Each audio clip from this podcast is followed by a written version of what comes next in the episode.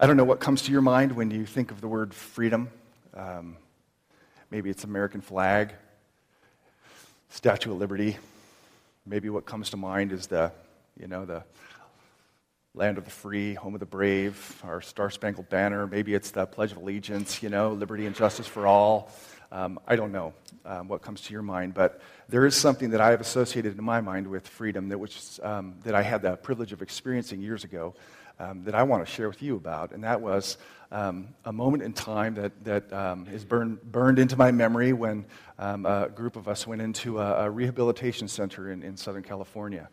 And um, we were going to lead this group of, of men. It was an all male uh, rehabilitation center. I think there were probably 150 men there who had come who had um, struggled with enslaving addictions to alcohol and, and, and, and drugs of different sorts. And they were there um, to, to rid themselves of this, of this enslavement. And um, we were asked to come in and, and, and to lead worship to this group. Now, what was distinctive about this particular rehab center was that it was um, unapologetically committed to um, recovery through the gospel. That is, um, to see the power of Christ um, break the shackles of, of these men who were held by their, their substance abuse. And they were there willingly and they were there voluntarily. So it's just like this gospel centered approach to, to seeing people change. And as I said, they were there on their own. They didn't have to be there, they weren't chained to be there.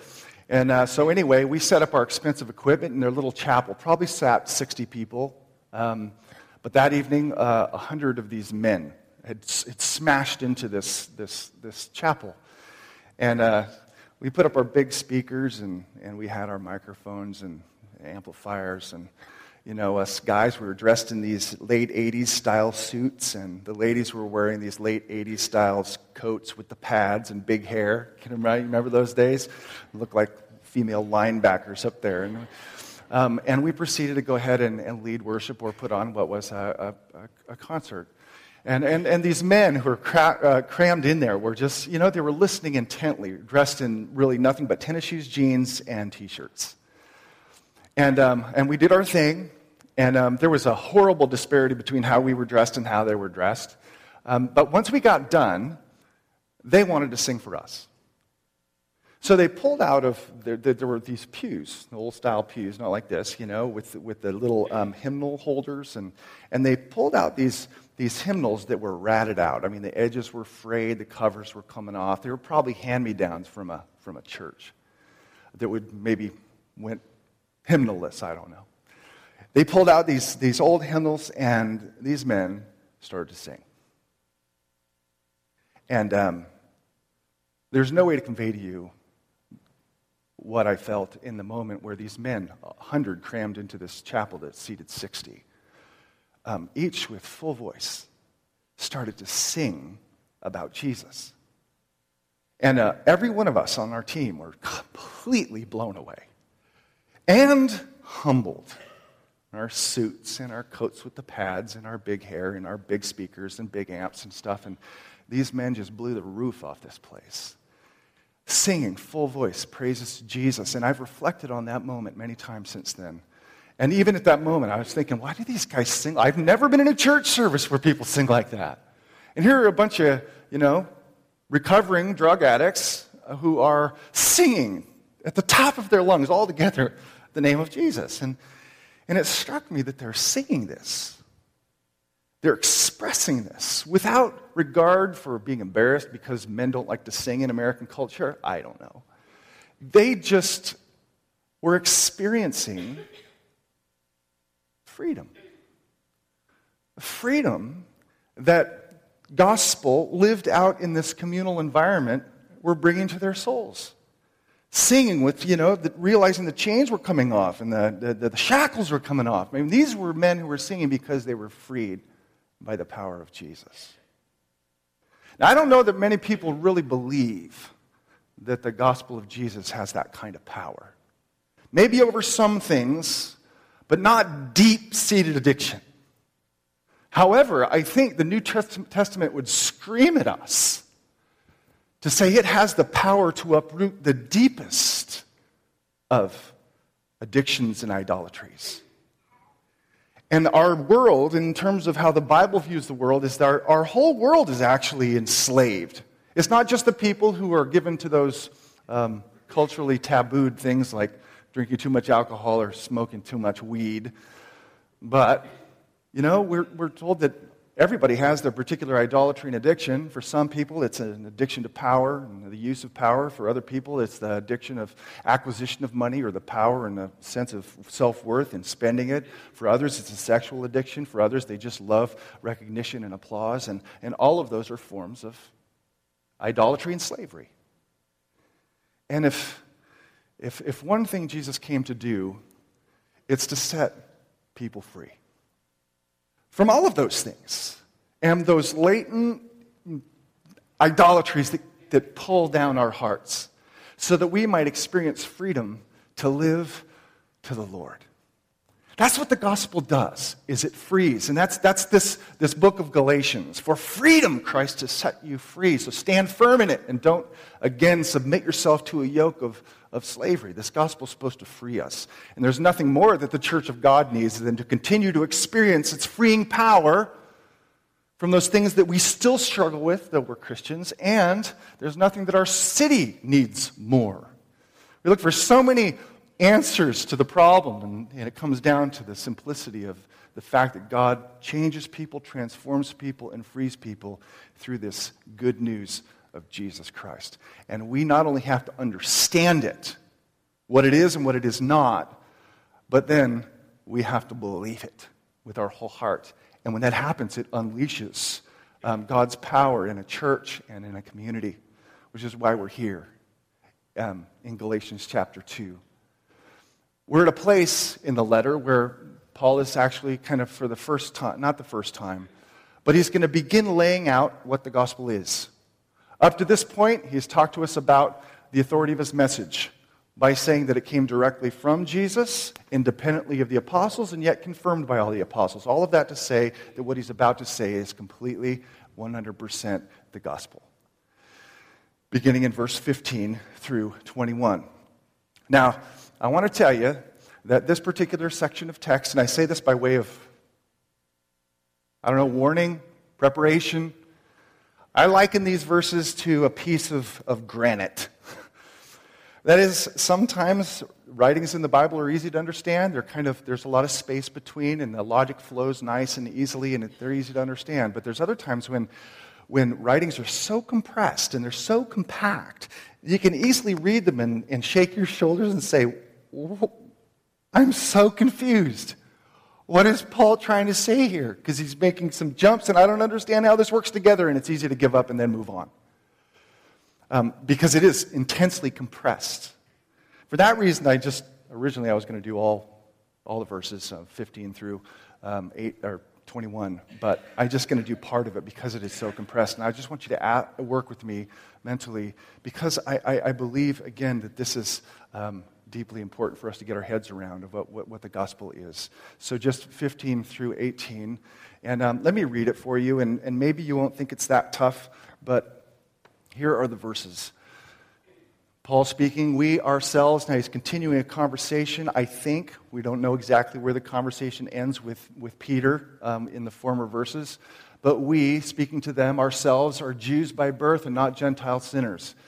Yet we know that a person is not justified by works of the law, but through faith in Jesus Christ. So we also have believed in, in Christ Jesus in order to be justified by faith in Christ and not by works of the law.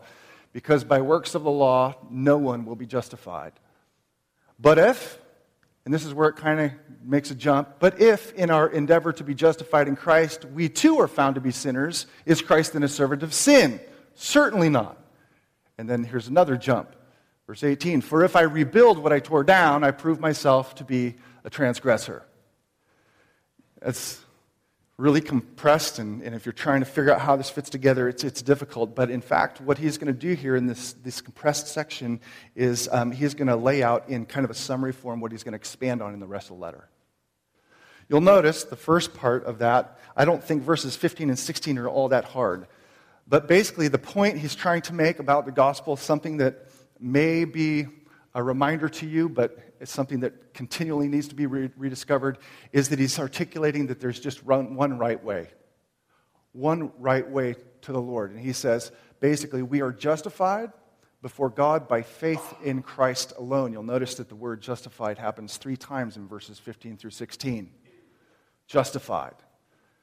Now, some will think, oh man, Dan, that's, a, like, that, that's an academic word or a theological word.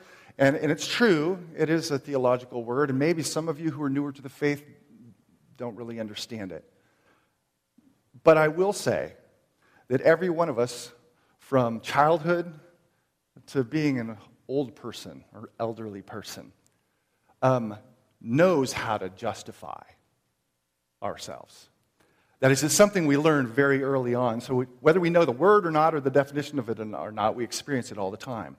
That is, we are, we are craftsmen at, at justifying ourselves. So, whether we know the technical definition of the word, it's something we experience all the time. I remember um, high school. All of my friends wanted to go see The Wall with Pink Floyd. You remember? My parents basically told me, well, I should say, well, my parents told me, no, you can't go fairly conservative home, which I'm thankful for. They said, no, it's rated R. And I said, but all of my friends are going. I wanted to go see the wall. My parents said no. What did I do? Everything following the but, all my friends are going, is a form of justifying why I should go, which, by the way, that line of argument rarely works with parents because all, everybody else is doing it which in hindsight, I'm glad I never saw it. My friends went and saw it said, I think you have to be completely high to see and understand that movie. But I was justifying myself. I see my kids do it. It's like you say, hey, time to stop watching TV. And then they say, but we haven't watched TV all week. So we should be able to spend the whole day watching TV. This is little kids, you know, littlest one who's just already justifying why he should be able to do something based upon the fact that he has not watched it all week. This is learned from very, very early age how to, how to justify. That is, you're pointing, justifying means we're trying to prove that we're in the right, or we're trying to prove pointed evidence to say, I should be able to see the movie, or I should be able to watch TV all day. You're driving down the highway, 80 miles an hour, but you're going with the flow of traffic. Everybody's going the same speed. And of all the people who are going 80 miles an hour, the cop chooses you to pull over. You pull over thinking, I was going to the speed of traffic. He comes to your window and he says, Do you know how fast you were going? And you say, um, I'm pretty sure you're going to tell me how fast I was going because you're going to write me a ticket. But what is it that you do in your mind at that point?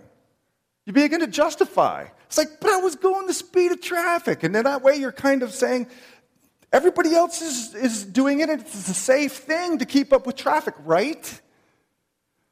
Justifying yourself.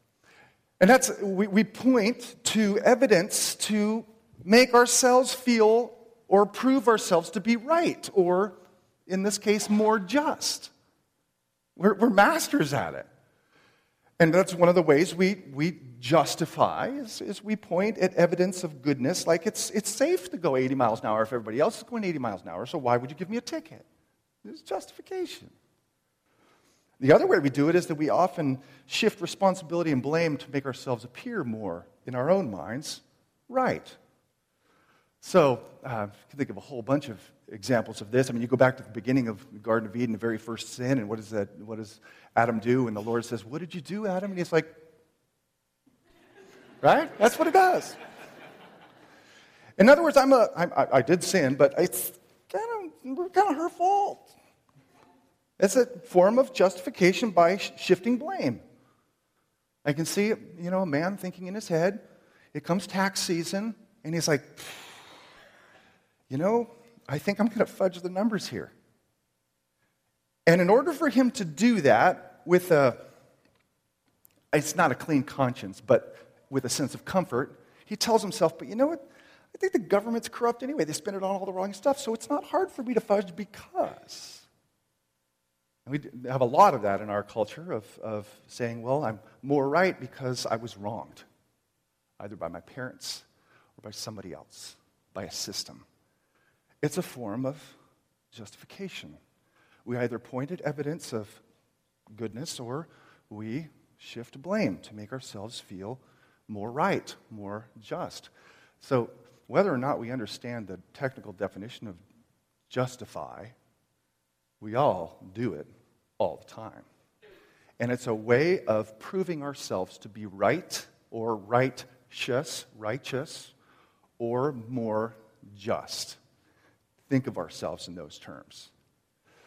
Now, with kind of that in mind, the fact that this is something that we have a deep urge to do as fallen human beings, to, to do things to make ourselves feel more right in the world and prove ourselves as right, read that again. It says, We ourselves are Jews by birth and not Gentile sinners. Now, the fact that he says not Gentile sinners here is he's basically saying, listen, we're, we're, we're part of the in crowd. God chose us, we're special people, but the Gentile sinners, I mean, they're, they're outside, they're hosed. They're, they're, they're, there's no justification for them. But we, Jews, uh, you know, we're by birth. He goes on in verse 16, yet we, like we Jewish people know that a person is not justified by works of the law, but through faith in Christ Jesus, so that we have believed in Christ Jesus in order to be justified by faith in Christ and not by works of the law, because by works of the law, no one will be justified. He's saying right here there is, there is a wrong way to be justified before the Lord and therefore accepted, and there is a right way. A wrong way and a right way. And notice he says that um, by works of the law, no one will be justified. And that, that last part there is all inclusive, it's universal, it's absolute. No one. No one is going to be able to point at good evidence in their life and say, well, geez, Lord, I mean, look at the good things I did. On the other hand, they're not going to be able to shift the blame and say it was somebody else's fault. This, no one will be justified by works of the law. That is, by keeping the Torah or by performing uh, morally good things. Absolute, 100%. There's no one who's going to be justified, not Jew, not Gentile. No one, on the basis of how well they lived in life or how much they've been wronged by other people. Period. But, Paul goes on to say, there is one way.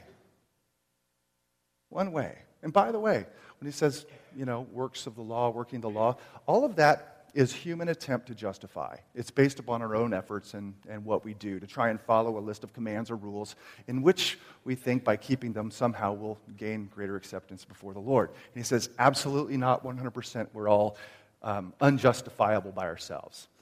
But he does go on to say the one way that we can be is by faith in Christ Jesus. It's the only way.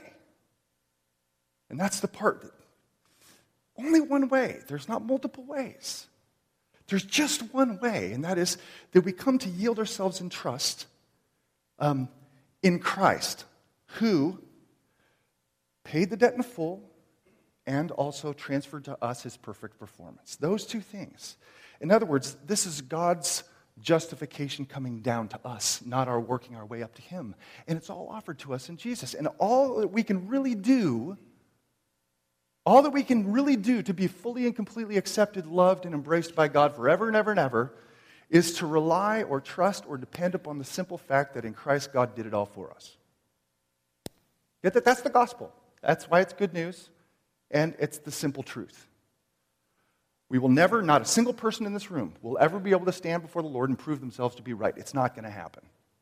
Either by pointing at the good you do or by shifting blame to other people. It's just not going to happen. But there's one way and that is our trust, our yielding and trust to the fact that God accomplished it all um, for us in, in Christ Jesus. And yet, that's so hard for humans to accept, and even for Christians to believe. It is so hard for us to accept a gift without that inner desire to want to pay it back. We still feel like it needs to be paid off. Even if we don't want to articulate it that way, we still move that direction. And God's saying that's not how it goes. It's, it's simply accepting that I'm that good, I'm that gracious, I'm that loving that you have to embrace it all as a complete gift. That's it. I can picture a man walking before the Lord, Judgment Day. He's pulling a wagon of self justification. And he stands there before the Almighty and he begins to unload his self justification. Lord, um, my parents divided when I was young. I grew up in a bad neighborhood. I had an uncle that loved to smoke pot in the back of the house. Um, and yet, um, I put myself through college. Here's a list, of the charity organizations that I donate to. And I, I, I, I ministered as a school teacher in the inner city because I wanted to make a difference. And the Lord's going to, basically, what Paul says here, it's like, it's not going to fly. It's simply not going to fly. A man trying to justify himself, I think the Lord would say something like, um, The good you did does not absolve you of the bad you did. Moreover, even the good you did was still polluted by your selfish motivation. And the very fact that you're trying to justify yourself to me means you're in the driver's seat and you're acting as judge, not me. And that's what's offensive to the Lord when we justify ourselves. He's the only one who can justify. And there's only one means of being justified before Him, and that is that we accept His Son. I can see another man walking before the judgment throne, and, um, and he comes empty. Nothing. And the father says, well, What do you have to say for yourself? And uh, the man says, I, I really don't have anything to say for myself, and I have absolutely nothing to offer you. But this one thing I cling to, and that is I cling to the simple fact that in Christ and Christ alone is my salvation and justification. And at that point, I can picture the Father saying, smiling, and saying, You get it. You get my gift. You received it completely and utterly in a yielded faith. And that pleases me because it means you honor my gift. Enter my rest. That's, that's, that's how justification doesn't happen and how it does happen. That you and I will never be embraced by the Father because of any performance we do, ever.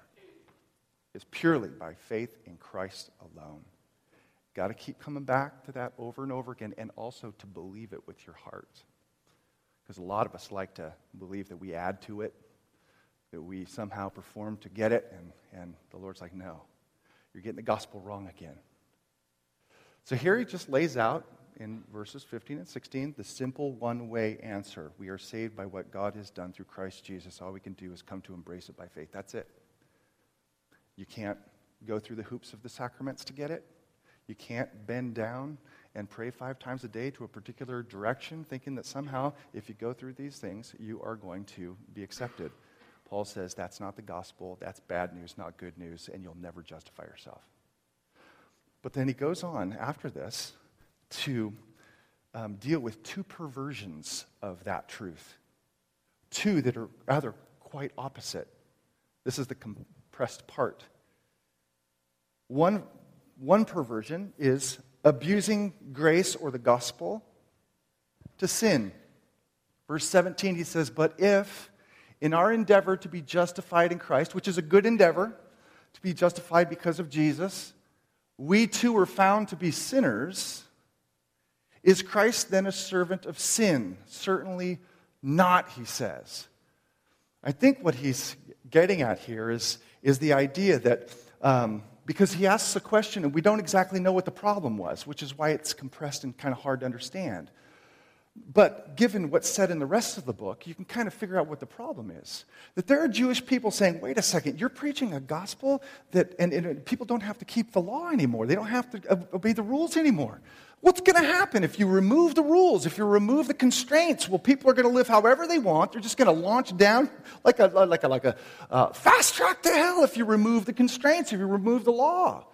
And people are going to sin. Actually, so your gospel, Paul, this free grace that you're talking about is actually going to promote sin, not transform sinfulness into righteousness. And, and, and I think that's behind this. And Paul's countering, basically saying, Christ isn't a servant of sin, neither is the gospel a, a, promoter of sin, although it is going to happen. There will be people who hear this gospel of grace that you're not saved by anything you do, simply by trusting that Christ has done it all for you, taken away the bad and given the good. There will be people who embrace that and then use it as an excuse to live however they wish. That's why later in the book of Galatians, he's pretty strong talking about sowing and reaping, because I think there were people in these churches in ancient times who loved the idea of gospel of grace. Hey, man, I'm saved. I just got to embrace it by faith, what Jesus has done, and, and I don't add anything to it or subtract from it. So, hey, man, let's party on, dude. You can see it. Think about it. If, if he's the one who's done it all, it would be very easy to say then, well, I can have Jesus and I can live my life on my terms, terms to do whatever I wish. People will pervert it that way. People still pervert it that way. But Paul's statement here is when he says certainly not, is that that is a perversion, a perverse use of the gospel.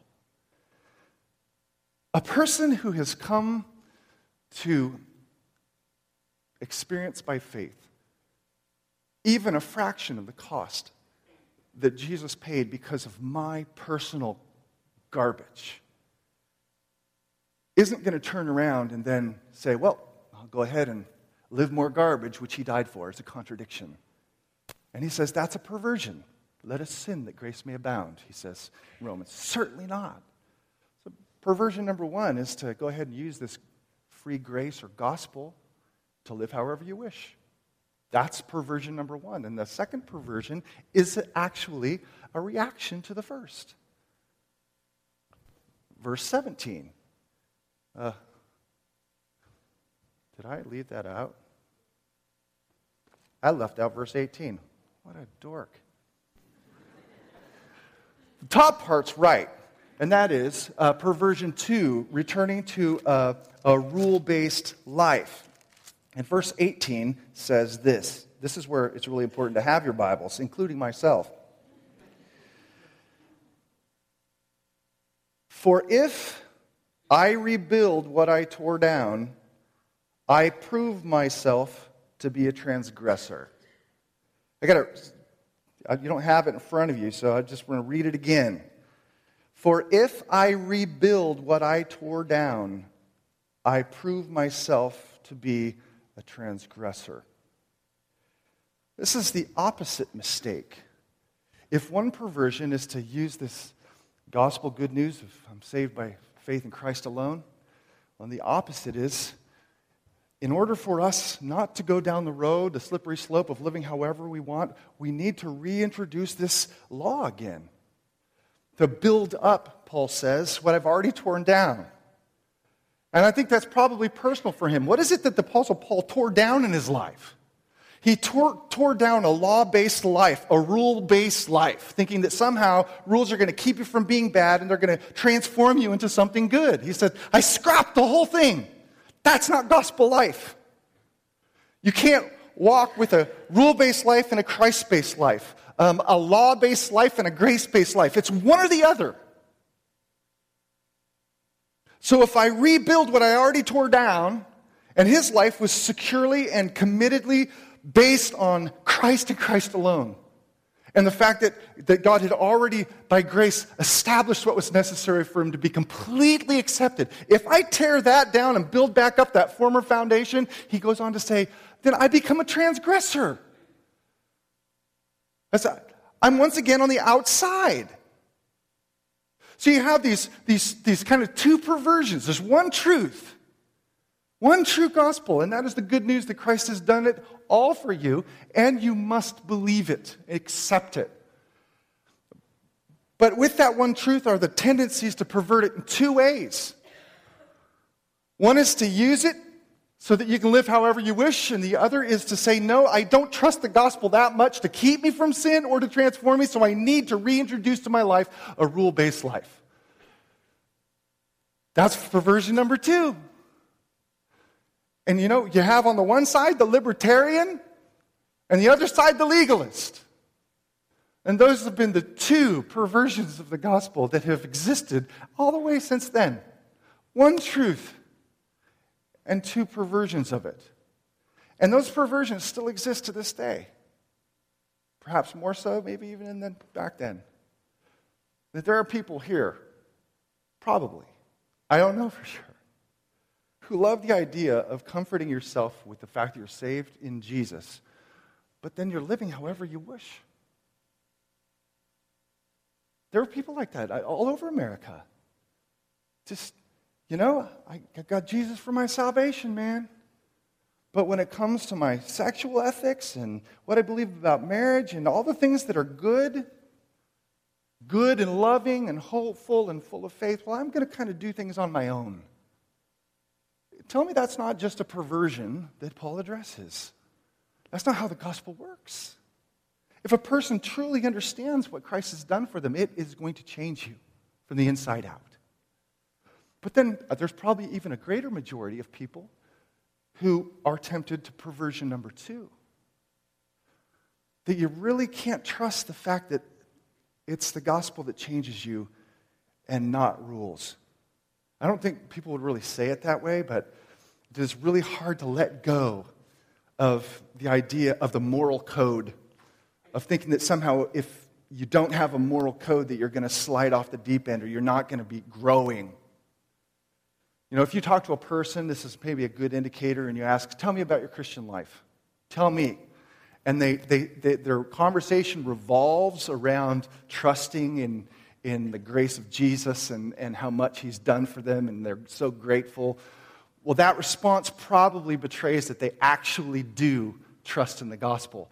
But if, when you ask somebody, or maybe if I ask you, tell me about your Christian life, and most of the conversation revolves around this code of ethics, maybe something you yourself created. Well, I don't drink, and I, I don't gamble, and I don't. That probably means that whatever you may say your theology is, probably underneath you're still relying upon rules. And that's perversion number two. There's only one way, brothers and sisters. And, and when it's believed, when we really believe that we all sit here as free people, fully and completely accepted by our Father, sin is gone.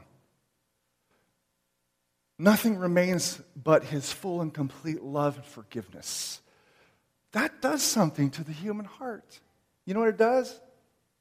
It causes 100 men in a chapel that only seats 60 who are experiencing liberation in their life because Jesus' power is doing it to stand up and say, you know, victory in Jesus or whatever other hymn they sang. It transforms the life this one true way, not these perversions.